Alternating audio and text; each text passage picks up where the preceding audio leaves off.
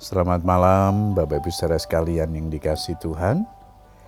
Kita bersyukur kepada Tuhan untuk anugerahnya sepanjang hari ini yang sudah menyertai dan memberkati kita semua.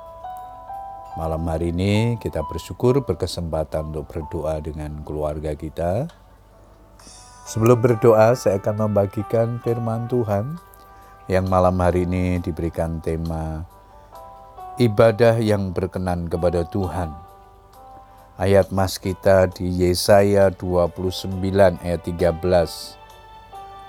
Oleh karena bangsa ini datang mendekat dengan mulutnya dan memuliakan aku dengan bibirnya, padahal hatinya menjauh daripadaku, dan ibadahnya kepadaku hanyalah perintah manusia yang dihafalkan. Dalam memilih seseorang, Tuhan tidak bisa dipengaruhi oleh siapa pun, tidak bisa dikelabui dengan apa yang terlihat secara kasat mata, sebab bukan apa yang dilihat manusia yang dilihat Tuhan. Jika manusia melihat apa yang di depan mata, Tuhan melihat hati. Ketika Samuel hendak mengurapi anak-anak Isai untuk menjadi raja, Daud yang dipandang remeh oleh keluarganya sendiri dan tidak diperhitungkan, justru terpilih dan dipandang layak oleh Tuhan. Sedangkan Eliab yang adalah seorang prajurit perang Saul, penampilannya, perawakannya, cara bicara, dan pakaiannya yang luar biasa, ternyata tidak memenuhi kriteria Tuhan. Berhati-hatilah karena apa yang terlihat secara kasat mata tidak menjadi jaminan kehidupan seseorang dikenan oleh Tuhan. Jangan sampai kita beribadah kepada Tuhan, kita melayani Tuhan hanya sebatas kulit luarnya saja, atau hanya di bibir saja, tapi hati kita jauh dari Tuhan. Ibadah yang hanya sekedar melakukan perintah manusia atau sekedar hafalan sia-sia di mata Tuhan. Jangan sampai kita memuji dan memuliakan Tuhan hanya lip service, bukan dari hati yang sungguh-sungguh ingin meninggikan nama Tuhan. Meski Tuhan menilai manusia dari kedalaman hati, bukan berarti kita tidak perlu melakukan apa-apa untuk Tuhan.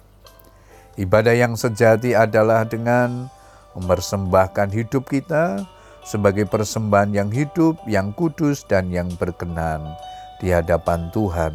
Roma 12 ayat yang pertama. Kita mempersembahkan tubuh kita untuk dipakai sebagai senjata kebenaran. Kita juga harus memuliakan Tuhan dengan tubuh kita. Sebab kita telah dibeli dan harganya lunas dibayar melalui pengorbanan Kristus di atas kayu salib. Ini merupakan sesuatu yang terlihat oleh kasat mata karena ada tindakan yang kita lakukan. Bapak Ibu Saudara sekalian yang dikasih Tuhan, yang harus diperhatikan juga adalah bagaimana motivasi hati yang mendasari kita melakukan sesuatu kepada Tuhan. Bangsa Israel memuliakan Tuhan dengan bibirnya, tetapi hatinya jauh dari Tuhan. Tuhan menginginkan kita memuliakan Dia, beribadah kepadanya, berdoa kepadanya, melayani Dia dengan segenap hati kita, bukan sebatas rutinitas atau aktivitas agamawi. Tuhan tidak berkenan dengan ibadah yang hanya sebatas terlihat oleh mata kita.